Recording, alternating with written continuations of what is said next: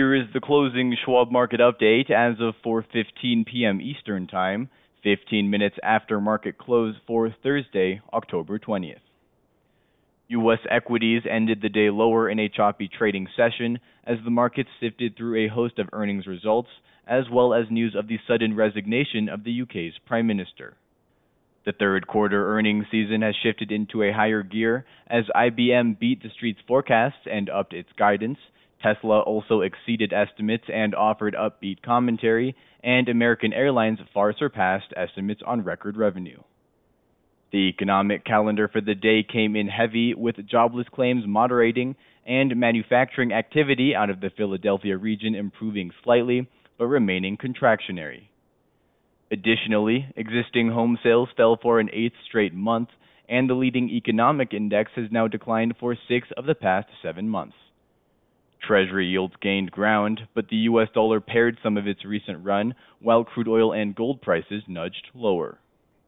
Stocks in Europe were mostly higher, with investors absorbing the events transpiring in the UK and more hot inflation data, and Asian markets were lower as economic uncertainty continues to weigh on conviction. The Dow Jones Industrial Average declined 90 points or 0.3% to 30,334. The S&P 500 index fell 29 points or 0.8% to 3,666 and the Nasdaq Composite went down 66 points or 0.6% to 10,615. In moderate volume, 4.4 billion shares of NYSE listed stocks were traded and 4.6 billion shares changed hands on the Nasdaq. WTI crude oil nudged 1 cent lower to $84.51 per barrel. Elsewhere, the gold spot price decreased $2.60 to $1,631.60 per ounce, and the dollar index was unchanged at 110.25. In equity news on Thursday, Dow member International Business Machines Corporation, ticker symbol IBM, reported adjusted third quarter earnings per share of $1.81, just eclipsing FactSet's $1.79 estimate, as revenues rose 6.5% year over year to $14.11 billion, higher than the expected $13.51 billion. Looking ahead, IBM upped its full-year growth forecast, with CEO Arvind Krishna saying, quote, With our year-to-date performance, we now expect full-year revenue growth above our mid-single-digit model, end quote, and it reiterated its July forecast for free cash flow. However, the company said that foreign exchange should result in 7% less revenue for the year. Shares of IBM were higher. Tesla Incorporated, ticker symbol TSLA, bested the street's earnings forecasts by posting adjusted third quarter earnings per share of $1.05 versus the $1 estimate. However, revenues of $21.45 billion fell just short of analysts' $21.98 billion expectations. In a conference call with analysts, when asked how the electric vehicle maker will fare in a potential recession, Chief Executive Officer Elon Musk said, quote, to be frank, we're very pedal to the metal come rain or shine, end quote. Adding, quote, we are not reducing our production in any meaningful way, recession or not recession, end quote. Shares were noticeably lower. American Airlines Group Incorporated, ticker symbol AAL, posted an adjusted third quarter profit of 69 cents, well above the 54 cent FactSet estimate, as revenues rose to a record $13.46 billion, a 13% increase from the same period in 2019 and slightly higher than the street's estimate for 13.36 billion. Looking ahead, the airline said it expects fourth quarter total revenue to be 11% to 13% higher versus the same period of 2019 on 5% to 7% lower capacity. As such, including the current fuel price forecast and excluding the impact of special items, American Airlines said it sees an operating margin of between 5.5% and 7.5% in the fourth quarter. Shares of American Airlines were lower. Volatility in the markets remains after another dose of inflation data last week that showed price pressures persist and has forced the Fed to aggressively tighten monetary policy. Higher interest rates can lead to a stronger US dollar, which is likely to add to global economic pressure and weigh on corporate profits, as discussed in the latest Schwab Market Perspective titled No Stopping the Fed. Meanwhile, as the third quarter earnings season starts to rev up, Schwab's chief investment strategist Liz Ann Sonders discusses in her article titled Earnings Trampled Underfoot how the bear market has been driven by multiple compression, making valuations look relatively compelling, but expected weakness in earnings may limit the upside potential for stocks. You can follow Liz Ann on Twitter at Lizanne Saunders. Additionally, Schwab's chief global investment strategist Jeffrey Kleintop, CFA, notes in his latest article titled The End of Earnings Growth how the earnings outlook is dimming as the economy slows, which could result in cuts to earnings forecasts and downside for stocks. However, Jeff points out that UK earnings have been a surprising outperformer. You can follow Jeff on Twitter at Jeffrey Kleintop. Read all our market commentary on our Insights and Education page, and you can follow us on Twitter at Schwab Research.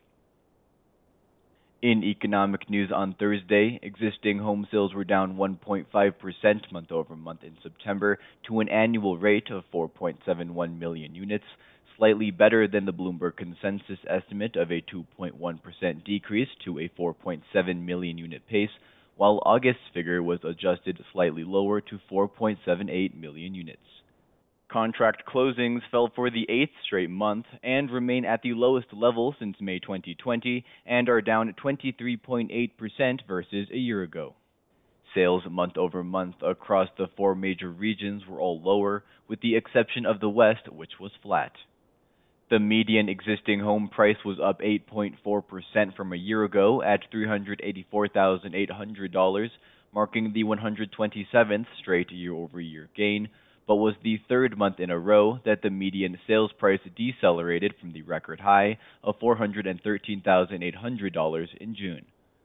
The number of homes for sale declined for a second month, and at the current sales pace, it would take 3.2 months to sell all the houses on the market after five successive monthly increases, but up from the 2.4 months pace in the same period last year.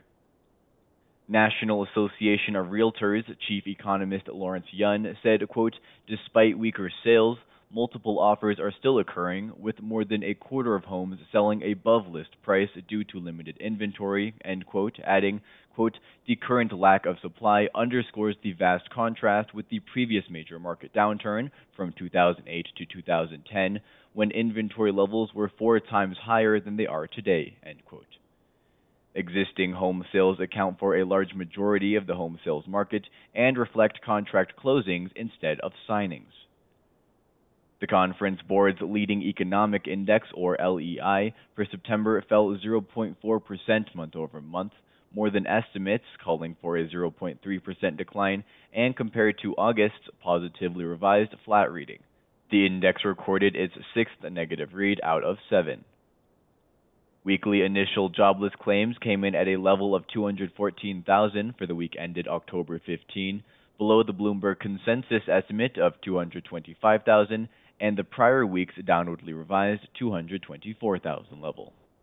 The four week moving average increased by 1,250 to 212,500, and continuing claims for the week ended October 8th rose by 21,000 to 1,385,000 north of estimates of 1,365,000. The four-week moving average of continuing claims increased by 2,250 to 1,365,000. The Philly Fed Manufacturing Business Outlook Index improved slightly but remained in contraction territory, a reading below zero, for October. The index increased to negative 8.7 from September's negative 9.9 level and versus estimates of a rise to a reading of negative 5. Treasury yields were higher as the yield on the two year note increased 5 basis points to 4.61%. The yield on the 10 year note climbed 11 basis points to 4.23%, and the 30 year bond rate rose 10 basis points to 4.22%. Concerns about the ability of the global economy to cope with the rise in bond yields across the globe amid tightening monetary policies has upped the recent volatility in the markets. The Fed has led the charge, and Schwab's chief fixed income strategist, Kathy Jones, discusses this in her latest article titled Markets to Fed Slow Down, You Move Too Fast, and how, if these trends continue, the Fed may end up slowing its pace of tightening but not stopping it. You can follow Kathy on Twitter at Kathy Jones. In her latest article titled Different Strings, Similar Story, Schwab's Liz Ann Sonders discusses how a lot of attention has been paid to the elevated risk and announcement of a recession, but investors should instead focus on signals coming from leading economic indicators. Tomorrow's economic calendar is void of any major releases. In international news on Thursday, stocks in Europe closed out the day mostly higher as the markets reacted to the sudden resignation of UK Prime Minister Liz Truss. Investors also continued to digest inflation reports in the region that came in hotter than expected. Data out of Germany added to the uneasiness as producer prices in the nation rose 45.8% year over year last month, the largest increase ever recorded. However, on a month-over-month basis, prices increased 2.3%, well below the 7.9% rise posted in August. Energy prices were the biggest contributors by a wide margin, up 132%, as the energy crisis within the area continues to add to the region's woes. In other economic news, trade figures out of Switzerland were upbeat, and business confidence in France rose modestly. The worrisome inflation picture has been exacerbated by the ensuing energy crisis in the region due to the escalating war in Ukraine. Schwab's Jeffrey Kleintop notes in his article titled What's Next? Good, Bad, and Ugly that the persistence of global inflation could determine which of the three paths central banks may follow and which market qualities investors might consider for their portfolios. The British pound and the euro gained ground versus the US dollar, while bond yields in the eurozone were mixed and rates in the UK were higher. The UK FTSE 100 index was up 0.3%, France's CAC 40 index advanced 0.7%, Spain's IBEX 35 index rose 0.9%, Germany's DAX index increased 0.2%, and Italy's FTSE MIB index traded 1% higher, while Switzerland's Swiss market index was unchanged. Stocks in Asia ended lower in a choppy trading session. The market saw a brief rally on reports that Beijing was looking at shortening quarantine rules for overseas arrivals. However, renewed fears over inflation and the ensuing tightening monetary policy action sapped sentiment again. International markets remain uneasy amid expectations that central banks across the globe will continue to tighten monetary policy. While other major central banks tighten policy, Japan has maintained its accommodative stance, and China has actually provided further stimulus, which has weighed on their respective currencies. Schwab's Jeffrey Kleintop provides commentary on China's situation in his article titled China Q&A: Top 5 Questions discussing various topics including inflationary concerns, currency movements, government policies, and more. In economic news, Japan's trade deficit narrowed more than forecasts, while employment figures out of Australia disappointed. Reports out of China have been delayed as officials from across the country meet in Beijing for their 20th National Congress. Japan's Nikkei 225 index decreased 0.9% amid weakness in the yen as the nation's currency continues to hover around 30-year lows versus the US dollar. China's Shanghai Composite Index declined 0.3%, and the Hong Kong Hang Seng Index tumbled 1.4% amid steep losses in internet and e-commerce stocks. South Korea's Kospi index fell 0.9%, and Australia's S&P ASX 200 index dropped 1% on weakness in mining issues. India's S&P BSE Sensex 30 index bucked the trend, finishing 0.1% higher. Tomorrow's international economic calendar will introduce inflation reads out of Asia, including South Korea's PPI as well as CPI out of Hong Kong and Japan. Additionally, data on the Eurozone's consumer confidence will be released, along with retail sales, public sector net borrowing, and consumer confidence from the UK. That concludes the closing Schwab market update as of 4:15 p.m. Eastern Time, 15 minutes after market close for Thursday, October 20th.